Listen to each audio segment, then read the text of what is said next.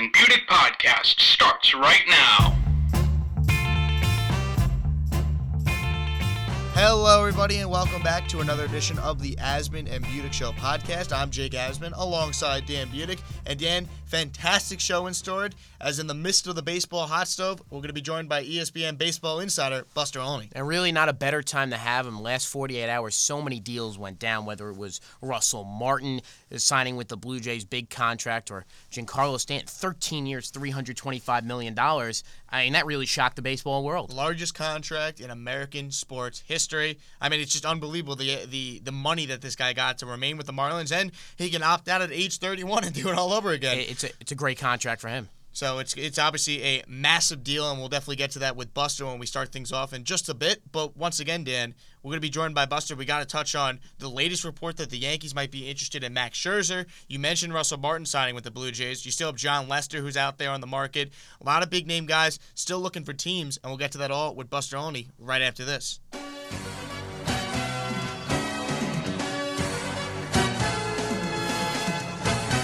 You are listening to the Asman and Budick podcast on ICTV.org and on iTunes.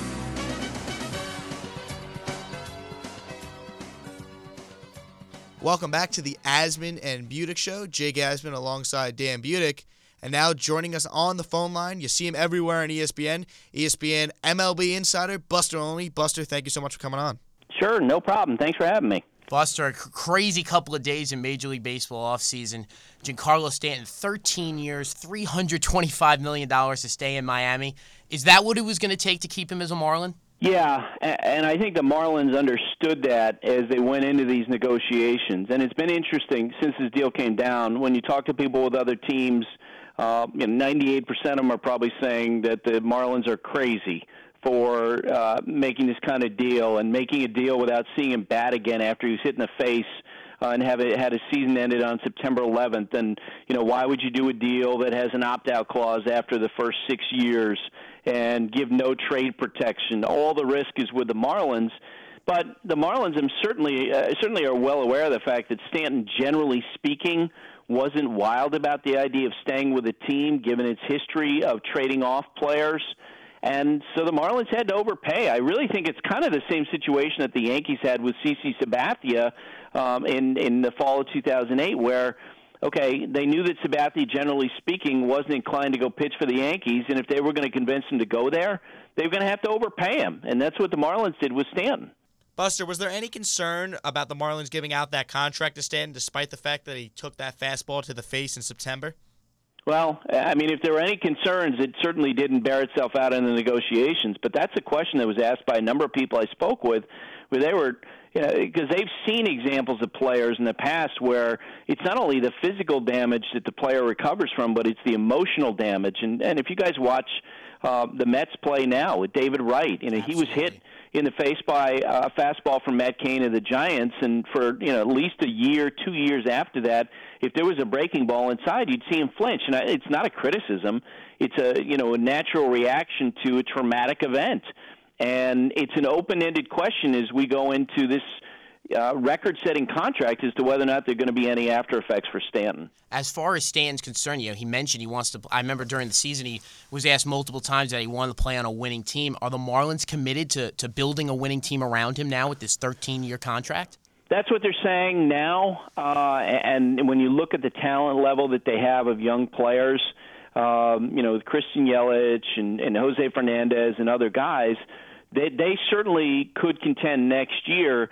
But let's not forget that their owner, Jeffrey Loria, is is a long history of being impatient and impetuous, and he can get frustrated really easily. And that's why, okay, it all feels really good today, but I wouldn't rule out anything within a couple of years. You guys remember it was only two falls ago that we were sitting here talking about, wow, you know, the Marlins are all in. They were the big winners of the winter meetings because they signed Jose Reyes and Mark Buehrle, and then less than a year later they were dumping those guys off in a trade. So uh, I do wonder if this is something that uh, you know that uh, Loria and the Marlins will stick with, or if we're going to have an Alex Rodriguez situation where a few years into the contract you're going to hear about the Marlins looking to dump him. Now, Buster, another big move that happened yesterday was the Blue Jays signing Russell Martin, almost giving him Brian McCann money. What are people around baseball saying about that move? What they're saying is that is that they're surprised that it's not the Chicago Cubs that signed Martin because he's absolutely a perfect fit for what the Cubs need now. Chicago's loaded with infield prospects. They got a ton of outfield prospects, but they need a catcher. And Martin is known as being a great leader. He's coming off a season in which he had a 402 on base percentage. But I think once the bidding went from four to five years, and the Blue Jays are willing to guarantee that fifth year, uh, that at that point the the Cubs basically waved the white flag, and uh, Russell Martin, a Canadian, goes to Toronto, and now the Cubs are left to try to go find another catcher. Buster, but we were surprised about the money, eighty-two million dollars. It doesn't seem that maybe Russell Martin. I know he puts up put up some good numbers last year. Is necessarily an eighty-two million dollar player. It didn't surprise me per se, and I'll tell you why. Because you know, he was uh, in a lot of the different markets during this winter, like designated hitters, there are a billion designated hitters available. There are a ton of starting pitchers available. Russell Martin was like a market of one. He's the only guy who's considered to be a high-end catcher who's out there. And so, if you wanted a major upgrade, you're the Dodgers, you're the Cubs, you're the Toronto Blue Jays. That was the only place you could go, and so it was a seller's market, and I think the final price reflected that. Buster, what were your thoughts on the trade made yesterday between the Braves and the Cardinals with Heyward and Miller? It was to me a victory for both teams. Now I know that Braves fans are really unhappy because Jason Heyward, you know, when he broke into the big leagues, he was the guy who caught the opening pitch from Hank Aaron. He was the the guy who was going to be the star leading into the next generation. But here's the thing: he's a free agent after next year, and I think the Atlanta Braves are asking the same question now that the Cardinals have to ask, which is what exactly is Jason Heyward as a player? Because he's never been that consistent offensively. His home run production has dropped each of the last two years so that it's 11. He's a dominant defensive player, but he's been really inconsistent at the plate. Uh, and so you understand why the Braves, uh, in trying to rebuild their young pitching, decided ultimately to trade Heyward, and I think they're going to wind up trading Justin Upton as well. You know, maybe the Seattle Mariners uh, for more pitching. And I think from the Cardinals' perspective, after Oscar Taveras um, was killed in that accident, you know they needed to find someone to bridge their gap to the future, and and uh, Jason Heyward's a great guy to do that. And and for whatever reason, and I can't give you the exact answer, it always seemed like there was a level of discomfort with the Cardinals with Shelby Miller. Uh, and you guys remember in the fall of 2013 during the postseason, he you know he didn't pitch, yep. and you kind of wondered what was going on there. As far as Shelby Miller going to the Braves, you mentioned restocking their their young pitching. Do you think Shelby Miller is a good fit with Atlanta? Yeah, I do. I think he's someone you bank on. Now, you know, when he was coming up through the minor leagues, he was the guy with the electric fastball, and he'd blow away hitters he's not that guy now when you talk to scouts. You know, his stuff is not as as overwhelming. He actually had a nice run in the second half in 2014 because he uses secondary pitches better. But I don't think he's a number one type guy for the Braves. But I think it at least gives them a swing and miss capability on a staff that mostly has guys who make contact.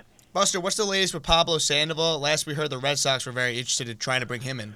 Yeah, I think ultimately what it's going to come down to is will any team separate itself from the San Francisco Giants in this bidding?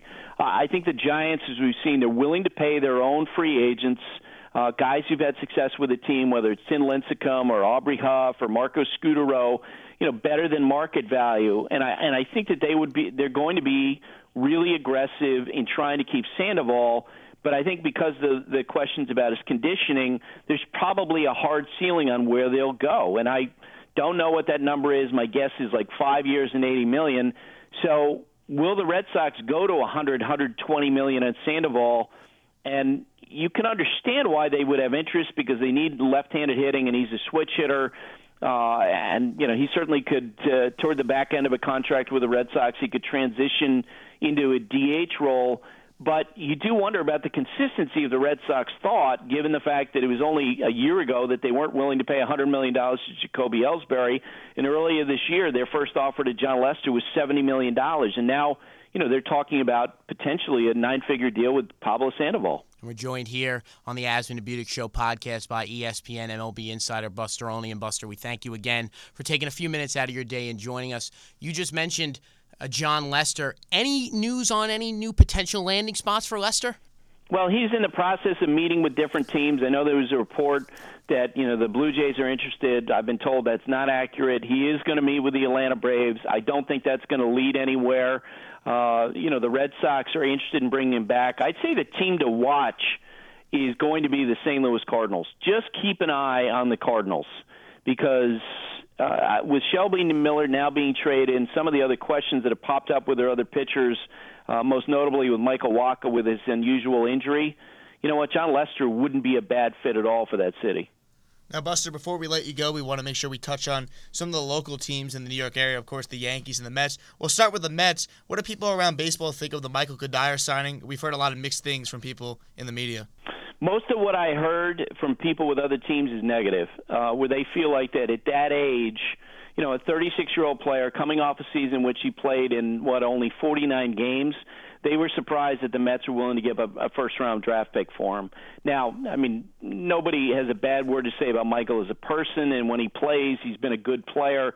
But you know, given his physical concerns, given the fact that his defense has regressed in the last couple of years, I think there was a lot of surprise that they did that. Now, you know, I think if you work in the Mets front office, you're taking this signing as a real plus because they really had their hands tied when it comes to payroll. So at least they're able to add, you know, a, uh, a respected player. Speaking about payroll with the Mets, they have a huge hole at shortstop.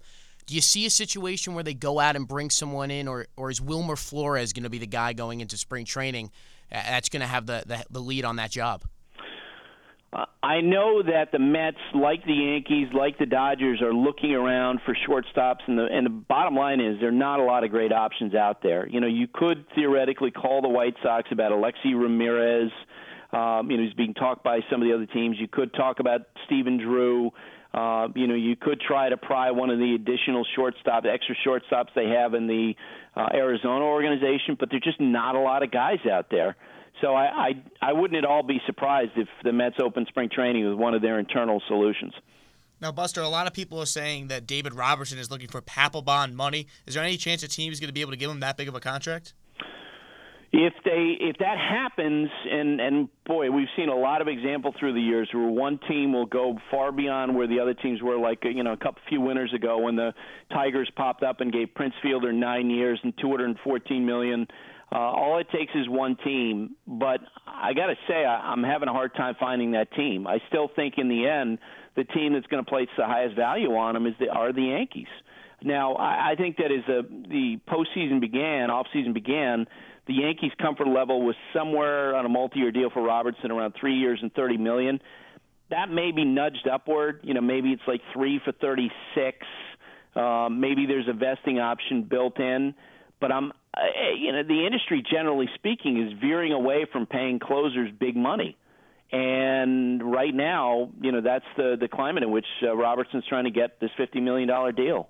Buster, last couple days, Max Scherzer's name has come into the mix with the Yankees. Any truth behind that? Are the Yankees serious contenders for Scherzer? I have, I, I absolutely do not believe that's going to happen. I, I think that you know maybe the best way to describe uh, the Yankees right now when it comes to long-term contracts. It, it'd be like talking with someone after they come off an ugly divorce and you ask them if they're dating again, because you know they're right now sitting there where you know the back end of the Mark Teixeira contract, which is playing out in an ugly way.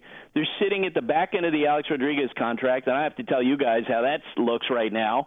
Uh, the CC Sabathia contract with the extension that he negotiated, that's looking ugly. They finally, uh, you know, decided last year, look, let's invest in a younger guy in Masahiro Tanaka, and he broke down in the first year. So when you have conversations with people in the Yankees organization, there just feels like there's a distaste for at this moment diving into those long-term contract waters again as they say like someone who uh you know just just came off a divorce and you ask them if uh, they're going out with anyone Buster, thank you so much for a couple minutes of your time. We appreciate you popping on. Yeah, thanks so much, Buster. Sure, guys. Thanks for having me.